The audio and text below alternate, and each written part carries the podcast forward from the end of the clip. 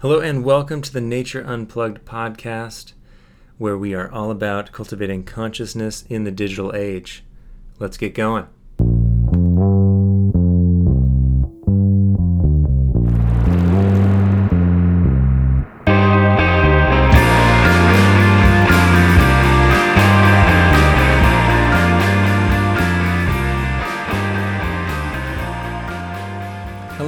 Welcome to the Nature Unplugged podcast with your host, Sebastian Sloven, and co-host, Sonia Mohammed. What's happening, everyone? Okay, today we have a very important show. We're going to talk about mindfulness and specifically why mindfulness is important to the work we do at Nature Unplugged. In a quick orientation, we at Nature Unplugged are all about cultivating healthy relationships with technology and reconnecting with nature, and we offer tips and tools and teach our curriculum in various ways, such as workshops, one-on-one coaching, retreats, things like that. And today we're going to talk about mindfulness, as I already mentioned. We're going to start with a little quote here. People usually consider walking on water or in thin air a miracle, but I think the real miracle is not to walk either on water or in thin air, but to walk on earth. Every day we are engaged in a miracle which we don't even recognize. A blue sky, white clouds, green leaves, the black curious eyes of a child, our own two eyes. All is a miracle. It's by Thich Nhat Hanh, from The Miracle of Mindfulness, an introduction to the practice of meditation. What do you think about that quote, Sonia? Yeah, it's a beautiful quote. I enjoy Thich Nhat Hanh a lot. I haven't been up to his Deer Park Monastery yet in Escondido. Is that right? Yeah, outside of San Diego. Yeah. He's got a monastery. He's not there very often, but it's beautiful nevertheless. He lives in France. Okay. Enough about our man Thich Nhat Hanh. Let's first define what mindfulness is for folks out there. You may be familiar with mindfulness. Mindfulness is nothing new, and recently it's become very popular in the mainstream media. So let's define it here. So we're going to use Jon Kabat-Zinn's definition because we love him and love this definition. Okay, mindfulness is paying attention in a particular way, on purpose, in the present moment, and non-judgmentally. So let's break that down a little bit. Quite simple. It is the act of being here in the present moment, intentionally here in the present moment, and being non-judgmental. I have a little bit of beef with this non-judgmental part because I think it may be impossible to be non-judgmental. But I think the idea here is being aware of any judgments that are happening. Yeah, I think that's a better way to think about it. It's easy to judge yourself when you're trying to not be judgmental too. So it can be sort of a counterproductive thing to be striving for. Yeah. I think we're talking about also another word for mindfulness could be awareness. So if you're not into the word mindfulness, awareness of all the things that are happening around us, happening within us. Yeah, that's it. And then a very brief history of mindfulness. We'll keep it quick. Mindfulness, as I mentioned, nothing new. Been around for a long time, probably since the beginning of mankind or humankind. I think it was first intentionally written and practiced.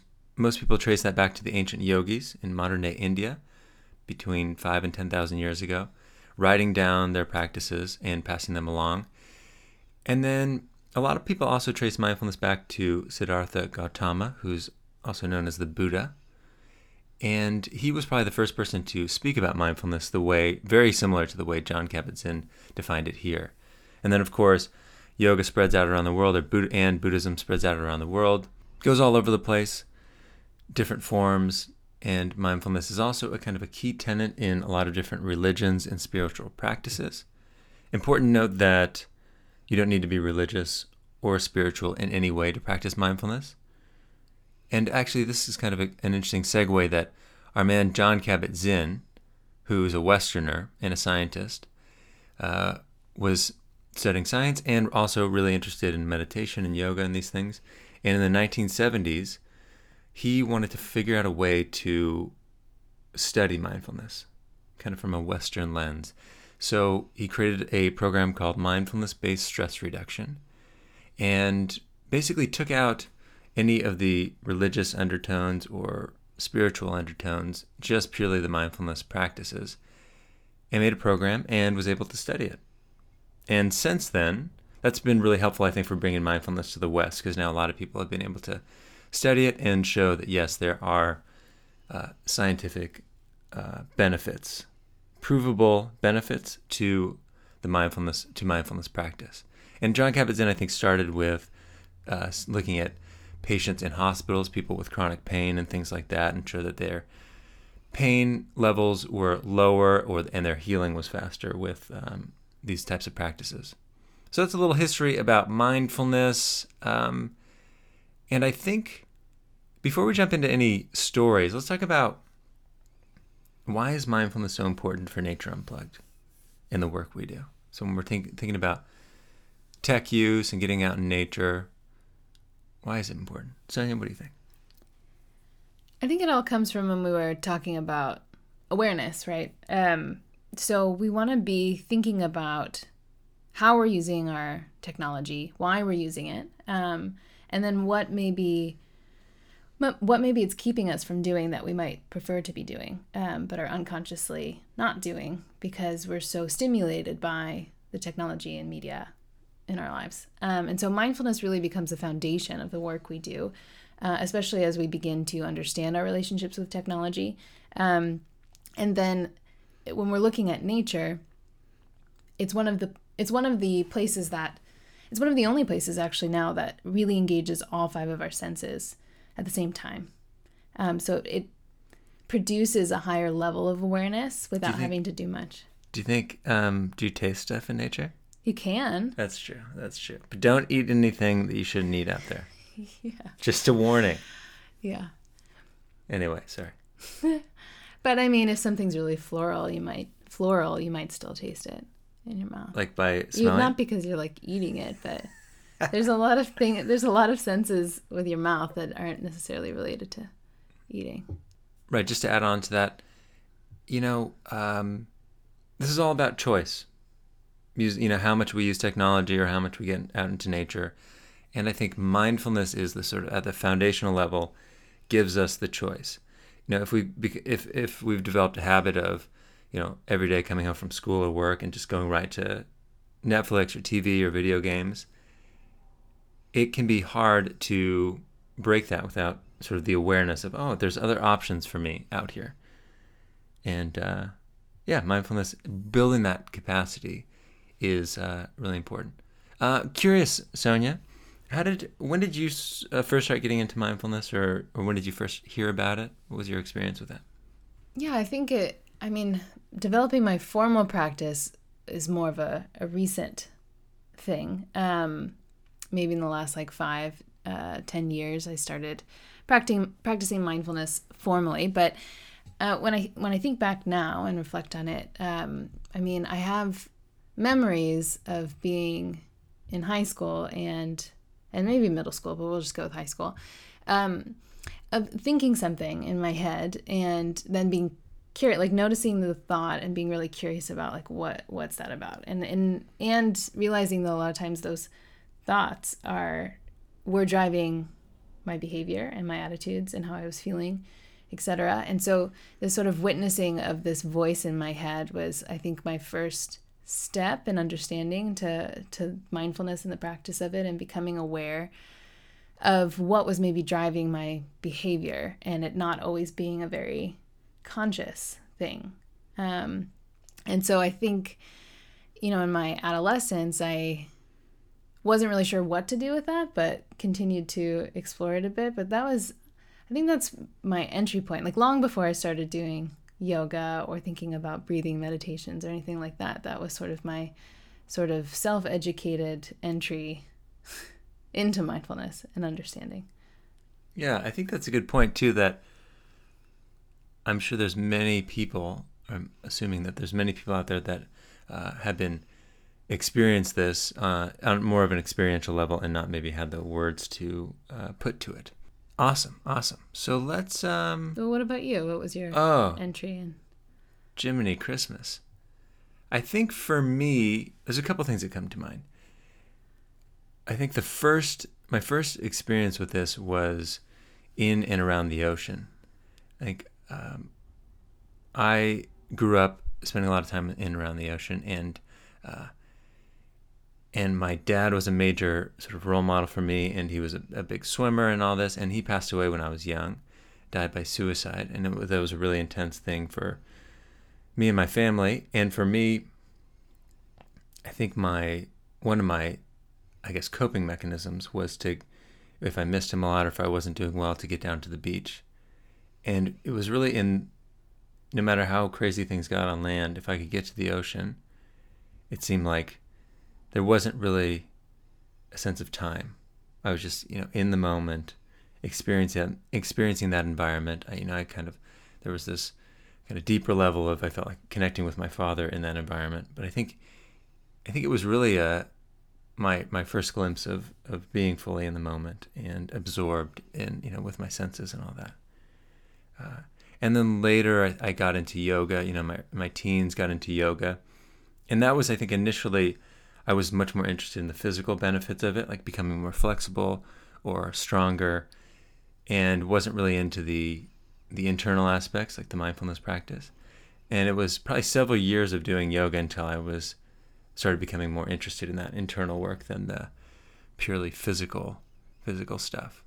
All right, let's jump back into its relevance with our work. And I think, one thing that I think is important to talk about, the concept of mindfulness is quite simple, being in the moment with intention, non-judgmentally. But when it comes to actually living this, it can be a challenge to practice. So, we talk about, Sonia had mentioned formal mindfulness practice, and that's anything from, sitting down and doing a mindful breathing meditation or mindful walking or a yoga practice or Tai Chi. There's a lot of options there, but it's really setting aside an intentional time to do your practice. And that's kind of like, I like to equate that to going to the gym, working out, building up the muscle that you need to do to kind of practice in daily life. And then the informal practice would be anything outside that formal practice. So after you finish your yoga, how you roll up your mat, how you enter the rest of your day. And I think both are really important. Okay, so there was recently, actually this is a few years old, but there was a really cool study done by a couple of Harvard psychologists that I want to talk about briefly. And you can Google this, we'll include it in the show notes, but it's, if you Google Harvard app mindfulness study, it'll come up. And basically they created an iPhone app and had over 2,000 volunteers for this study. And basically the app would ask questions at sort of random times for the participants and ask them things like what they were doing, how they were feeling, were they happy, were they not, what emotions were happening, and were they paying attention to what they were doing, or was their mind wandering? Questions like that. And it would kind of, ding them at random times and ask them these questions. And basically what they found was that nearly 47% of the time, people were not in the present moment.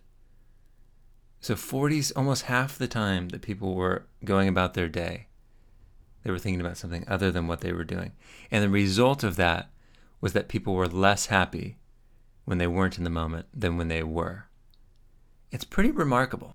Yeah, if you consider spending half of your day totally unconsciously living your life or wishing you were doing something other than what you were doing, whether that's like an intentional, I can't wait for this to be done so that I can be doing X, Y, Z, or if you're, sitting in a meeting or sitting in a classroom and just thinking about, well, after this, I'm going to do this and I'm going to do this and I've got this to do.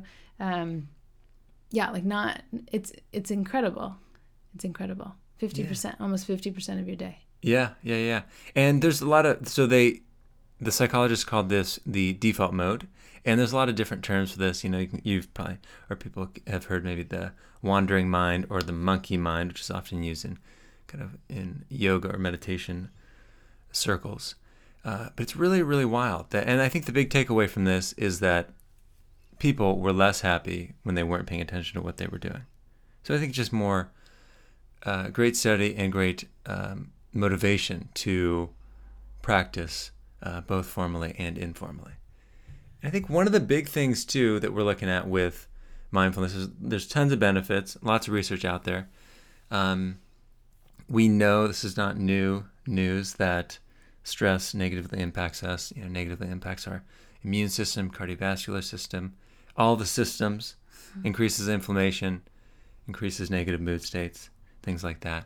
And, we are now seeing that mindfulness is a way to kind of balance that out. And we're not saying avoid stress, but be resilient in the face of stress, I think is what mindfulness can do for us.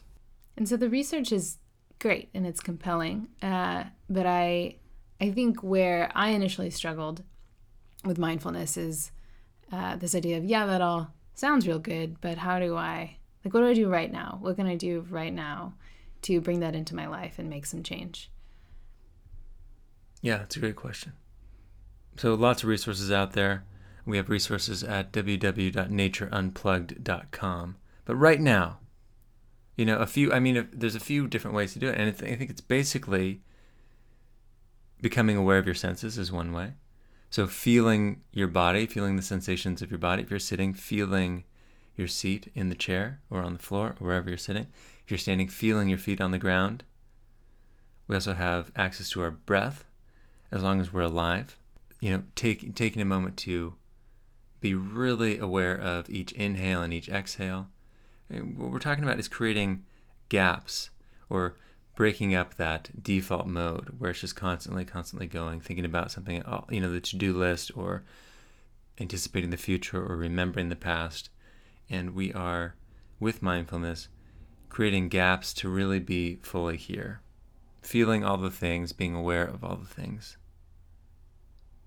Because really, there's only this moment. And I think one thing I want to add too is that, there's great ways to use technology as a practice of mindfulness. We can, let's say you get a ding on your phone, instead of immediately reaching and checking it, it can be a reminder to take a deep breath. Okay, now for a new segment. There's going to be a lot of news here. It's a new segment we like to call New News. And the middle new is... The middle new, the beginning new. The beginning new is the letters N and U as in Nature Unplugged. So this is New News. Hashtag New News. Copyright. Okay. So, and this is basically, let's orient folks. So this is basically a segment where we share relevant stuff to Nature Unplugged from the news that's, we find either interesting, exciting, sort of wacky, or just totally nuts. So all things in the news that are relevant to us. And so this week I heard about something in the news that I heard about, I didn't believe it was real, but then I went on the internets, Googled it, turns out it was real. Here's what we're dealing with. I'll read the title of the article here. This gym's trainers run with TV screens on their backs so you can watch during outdoor jogs. And so we'll provide a link to this. It sounds like a gym this is the UK, over across the pond. So they basically have a iPad on the back of a vest that the personal trainer wears and runs in front of the trainee who's running with headphones, staring at the person's back, watching TV. And it's really, really interesting. I mean, it's totally nuts in my opinion, but they're running along on a beautiful path along a lake. It looks amazing. And this the client is just staring at the back of this personal trainer with headphones on, just locked in. And we just wanted to bring this to your attention. If you weren't aware of this, check it out. Totally nuts.